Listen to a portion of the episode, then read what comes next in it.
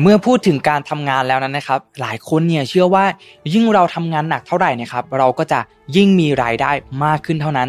แต่ในความเป็นจริงแล้วเนี่ยแม้ว่าการทำงานหนักจะช่วยให้เรามีรายได้เพิ่มขึ้นบ้างนะครับ แต่ก็ไม่ได้หมายความว่าเราเนี่ยจะรวยขึ้นนะครับ แล้วเราต้องทำอย่างไรถึงจะรวยขึ้นได้ล่ะ คุณโรเบิร์ตคิโยสกินะครับผู้เขียนหนังสือ พ่อรวยสอนลูกได้พูดถึงแนวคิดหนึ่งนะครับที่มีความน่าสนใจไว้ครับ นั่นก็คือเงิน 4 ด้านนั่นเองนะครับ เรื่องนี้เนี่ยหลายคนอาจจะเคยได้ยินได้ฟังกันมาบ้างแล้วนะครับ แต่ว่าในวันนี้เดี๋ยวผมจะเอามาเล่าอีกรอบหนึ่งแล้วกันนะครับเผื่อว่ายังมีคนที่ยังไม่รู้จักเรื่องเงิน 4 ด้านอยู่นะครับ เงิน 4 ด้านเนี่ยมันหมายความว่าคนเราเนี่ยมีวิธีในการหารายได้ด้วยกันเนี่ยสช่องทางนะครับ ซึ่งใน 4 ด้านนี้เนี่ย มันจะมีคนอยู่กลุ่มหนึ่งนะครับ ที่เหนื่อยกับการสร้างเงินเพียงแค่ช่วงแรก ๆ เพราะว่าหลังจากนั้นเนี่ยเงินที่พวกเขาสร้างขึ้นเนี่ยจะกลับมาสร้างเงินให้กับพวกเขาไม่รู้จบครับ เรามาดูกันว่าเงิน 4 ด้านที่ว่านี้เนี่ยมันมีอะไรบ้างนะครับ เราไปดูกันเลยครับ Mission to the Moon Invest Your Money Your Future เตรียมรับปรับแผนเรื่องการเงินการลงทุน เพื่อวันนี้และอนาคต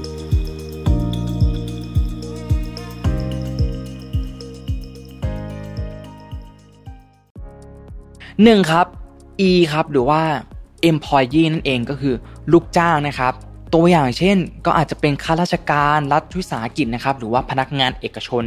นะครับ พนักงานประจำทั่วไปนั่นเอง ก็ต้องบอกก่อนว่าคนในกลุ่ม E นี้นะครับ ถ้าหยุดทำงานเนี่ยจะไม่มีรายได้นะครับ รวมถึง รวยยากครับ เพราะว่ามีเพดานเงินเนี่ยจำกัดนะครับ แล้วก็ปฏิเสธไม่ได้ว่าส่วนใหญ่นะครับ คนกลุ่มนี้เนี่ยมีแนวโน้มที่จะมีหนี้ตลอดชีวิตนะครับ และมีเวลาแต่ว่าไม่มีเงินนั่นเองนะครับ ฟังแล้วก็รู้สึกเศร้าเลยนะครับ คนในกลุ่มนี้นะครับต้องใช้ทั้งแรงกายแรงใจนะครับ เข้าแรกบางคนเนี่ยก็ต้องเดินทางไปทำงานเนี่ยเดินทางไปก็ 2 ชั่วโมงแล้วทำงานเสร็จ ตลอดทั้งวันเนี่ยเดินทางกลับอีก 2 ชั่วโมงเรียกได้ว่า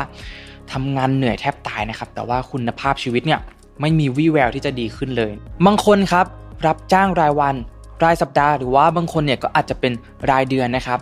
แต่ถ้าเขาอยากมีรายได้ที่เพิ่มขึ้นเนี่ยก็ต้องทำงานเพิ่ม ใช้แรงกายแรงใจเพิ่มมากขึ้นนั่นเองนะครับถ้าถามว่าคนกลุ่มนี้เนี่ยมีโอกาสรวยไหมนะครับก็ต้องตอบว่าอาจจะรวยได้ยากนะครับ เพราะว่าการทำงานเป็นลูกจ้างเนี่ยมีเพดานรายได้นะครับ หรือว่า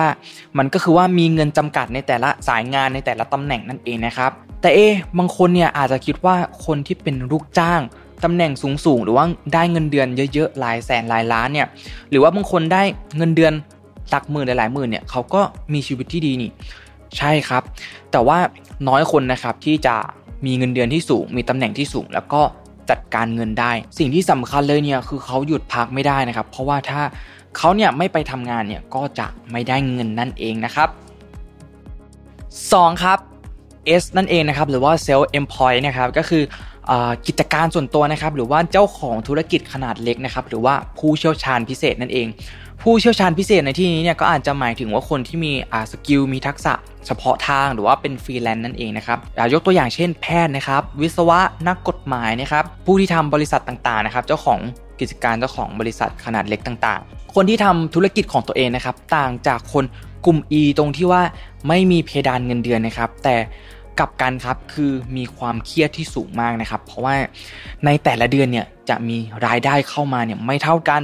เรียกได้ว่ามีความไม่แน่นอนของรายได้นั่นเองนะครับ คนกลุ่มนี้เนี่ยเลยจะมีความกังวลว่า เดือนนี้เนี่ยยอดขายจะเป็นยังไงนะครับ จะมีกำไรหรือว่าจะขาดทุนนะครับ และสภาพคล่องเนี่ยจะเหลือไหมเป็นต้นนะครับ และที่สำคัญนะครับคือเมื่อดูจากสถิติก็พบว่า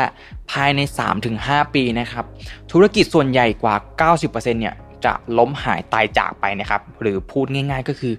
เจ๊งนั่นเองนะครับ แต่มันก็มีทั้งข้อดีและข้อเสียนะครับ หากธุรกิจไปได้ดีเนี่ยก็จะได้เงินที่เยอะมากๆนะครับ แต่ถ้าไม่รุ่งเนี่ยก็ต้องเตรียมใจรับผลที่ตามมาให้ได้เช่นกันนะครับ และเมื่อพูดถึงการมีเวลาพักแล้วนะครับ คนในกลุ่ม S เนี่ยจะต่างจากคนกลุ่ม B หรือเจ้าของธุรกิจขนาดใหญ่ ตรงที่คนในกลุ่ม S เนี่ยจะไม่สามารถหยุดพักได้นะครับ เพราะว่าธุรกิจของเขาเนี่ยยังมีขนาดเล็กอยู่นะครับเขาเนี่ยต้องเป็นคนที่ควบคุมธุรกิจด้วยตัวเองนะครับรวมถึงยังไม่มีระบบในการจัดการงานด้วยทำให้ไม่สามารถไปเที่ยวพักผ่อนได้นะครับ เพราะว่าคนกลุ่ม S เนี่ย ยังไม่มั่นใจในคนของตัวเองนะครับในทีมงานของตัวเอง จึงคิดว่าเขาเนี่ยควรที่จะบริหารด้วยตัวเองแล้วสบายใจกว่านั่นเองนะครับสุดท้ายแล้วนะครับก็คือคนกลุ่มนี้เนี่ยมีโอกาสรวยกว่าคนกลุ่ม E นะครับแต่ก็ยังหยุดพักไม่ได้เช่นกันนั่นเองครับ 3. ครับ B ครับหรือว่า business owner นั่นเองนะครับ เจ้าของธุรกิจขนาดใหญ่ครับ หรือว่า เจ้าของบริษัทนั่นเองนะครับ ตัวอย่างเช่นคนคิดระบบนะครับ คนสร้างระบบหรือว่าเป็นเจ้าของลิขสิทธิ์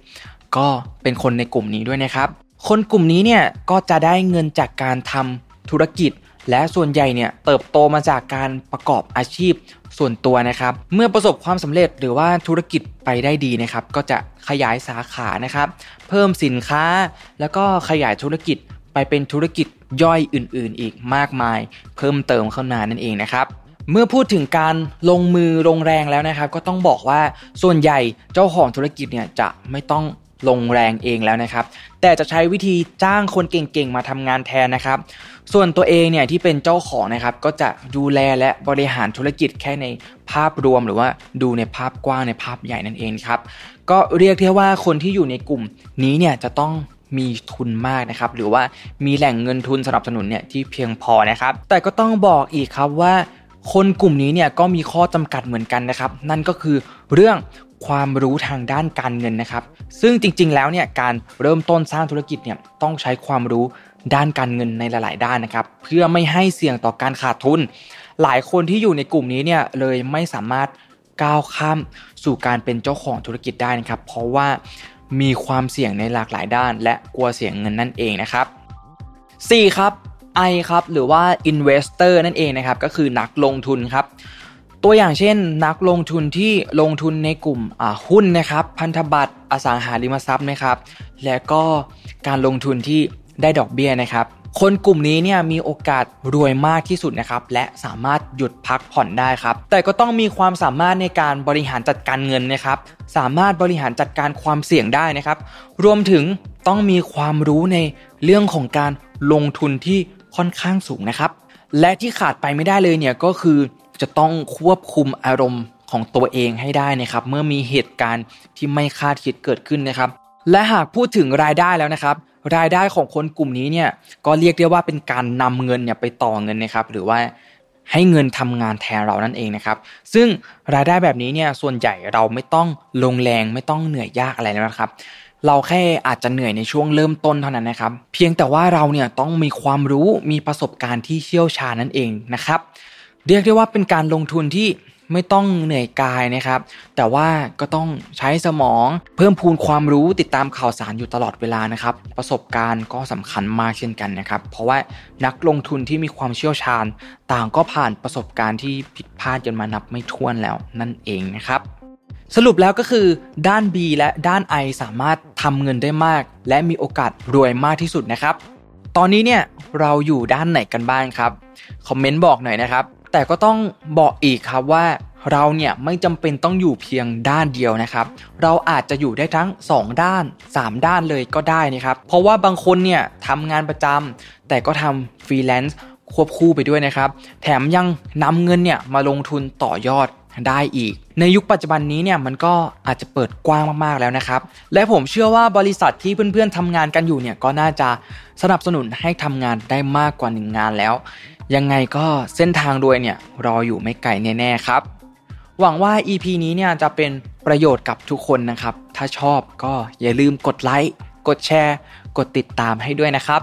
แล้วพบกันใหม่ใน EP หน้านะครับสำหรับวันนี้ สวัสดีครับ Mission to the Moon Invest Your Money Your Future เตรียมรับปรับแผนเรื่องการเงินการลงทุนเพื่อวันนี้และอนาคต